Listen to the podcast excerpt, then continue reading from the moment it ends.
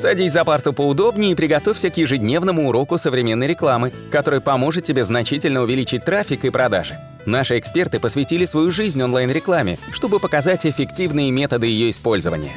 Урок начинается прямо сейчас, поэтому прекращаем разговоры и внимательно слушаем.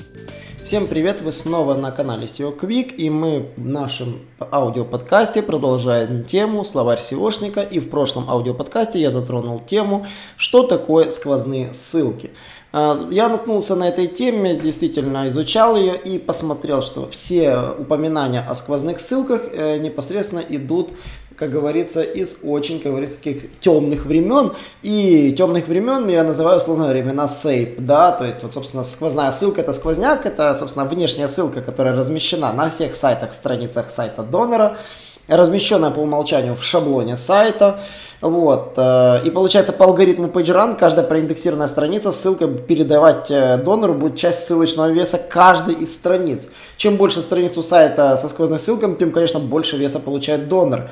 И сквозная ссылка в этой концепции передает больше вес, конечно же, чем любая другая. Но сам алгоритм PageRank в 2020 году уже сегодня не применяется в том виде, как его знали до этого.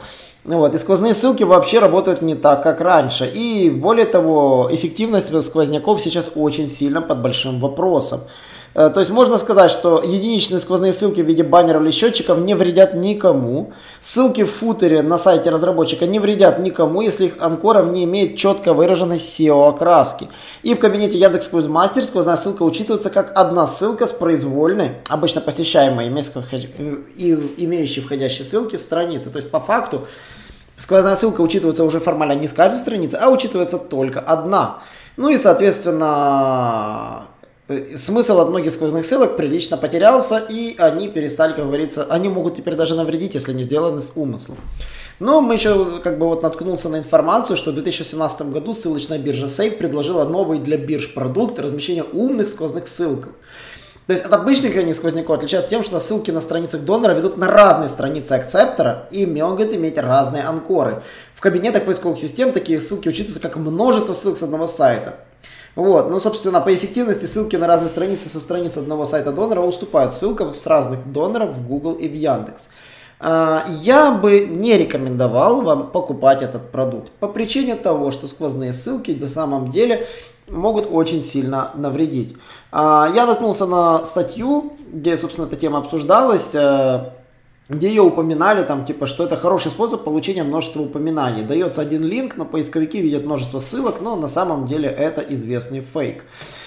И по поводу, как влияют сквозные ссылки на ранжирование, то есть э, можете попасть мгновенно под фильтр, например, за нарушение правил, за размещение анкорной сквозной ссылки, вы можете сразу схлопотать фильтр. Если поисковик увидит сразу 5000 упоминаний конкретного ключевика с одного сайта, он догадается, конечно, что ссылочный профиль куплен, неестественный, и поэтому если вам кто-то предлагает ссылки из анкоров, я бы дважды задумался, чтобы этого не делать. Поэтому мое мнение по поводу ссылок, которые могут навредить, их лучше из SEO-стратегии исключать на старте. Почему? Потому что Восстановить сайт после фильтра занимает от 3 до 8 месяцев, в зависимости от того санкционный фильтр, который вы схватили.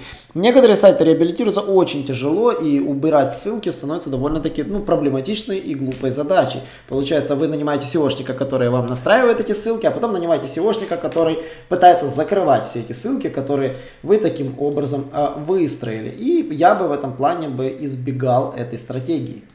Но ну, давайте разберем, какие сквозные ссылки являются нормальными. Ну, конечно же, не с каждой же сквозной ссылки можно схлопотать фильтр. Да, но самые простые ссылки это, допустим, свои проекты. Ну, допустим, у вас есть э, сайт, э, на который является главный сайт, и у вас есть несколько проектов, которые являются вашими партнерскими.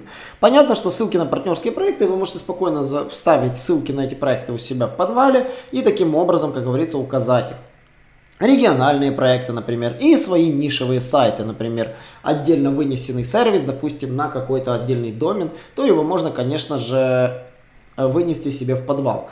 Ну, собственно, яркий пример. Региональные проекты, да, допустим, яркий пример это когда создаются ссылки внутри сайта, да, на собственные, допустим, разные домены по разным регионам. Например, вот э, я видел примеры, когда на разные домены разных языков находятся просто все внизу в подвале. Это в основном делают крупные проекты, например, Expedia таким образом делает.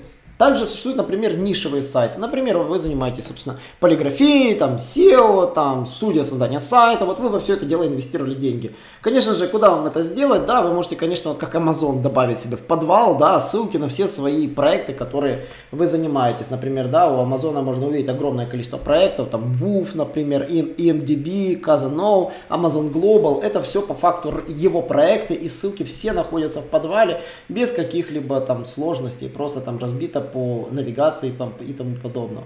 Ну и, конечно же, какие сквозные ссылки Google точно не любит. Э, сквозная ссылка, которая вас может просто отправить далеко-далеко в бан, это ссылка с нетематических сайтов, ссылка с подозрительных тематик, например, с порно-сайтов однозначно, с очень крупных сайтов на очень молодой сайт – это сразу, то есть если несколько крупных сайтов сошлются на один молодой, это однозначно вы можете улететь таким образом далеко в фильтр. Ну и, конечно, анкорные ссылки сайтов, где находится огромное количество страниц, когда анкор втулен, да, в подвал этот сквозной, из каждой страницы. Вот, собственно, это самый простой факт. То есть, если с крупного сайта ставится сквозная ссылка на продвигаемый сайт, это он дает сигнал Google обратить больше внимания на ссылочный профиль. И весь ссылочный профиль попадет по факту под анализ людей-ассессоров и его дополнительных алгоритмов. Ну, собственно, сквозные обратные ссылки неплохо работают для своих проектов. То есть, ну, то есть нужно делать логически, продумывать это все осторожно и понимать, как действительно поисковик на это будет смотреть. Поэтому, если ваш проект очень долгосрочный, мы рекомендуем закрывать все ссылки в подвале, э, которые вы делаете сквозные, тегом спонсора для Гугла и nofollow для Яндекса. Добавлять эти два тега одновременно. И тогда вам ничего не грозит плохого. Ну, если вам нужно действительно сослаться на партнера, который вам, допустим, чем, чем-то угодил или вы с ним сотрудничаете. На этом, собственно, все. Не забываем подписываться на наш канал, задаем вопросы у нас в телеграм-канале, либо в нашем чате на нашем сайте. Также не забываем приходить в четверг на YouTube канал. У нас там постоянно проходят э, вебинары, где мы приглашаем различных звезд разной величины, не спорю. А, и мы будем рады вашим вопросам, которые вы зададите мне и моему гостю в прямом эфире. И до новых встреч! Наш урок закончился, а у тебя есть домашнее задание – применить полученные рекомендации для получения трафика и достижения успеха, о котором ты, несомненно, мечтал. Не забывай подписываться на наши аудиоподкасты и оценивать уроки. Также пиши комментарии и задавай множество вопросов, на которые ты обязательно получишь ответы. Увидимся в классе завтра с новыми современными рекомендациями.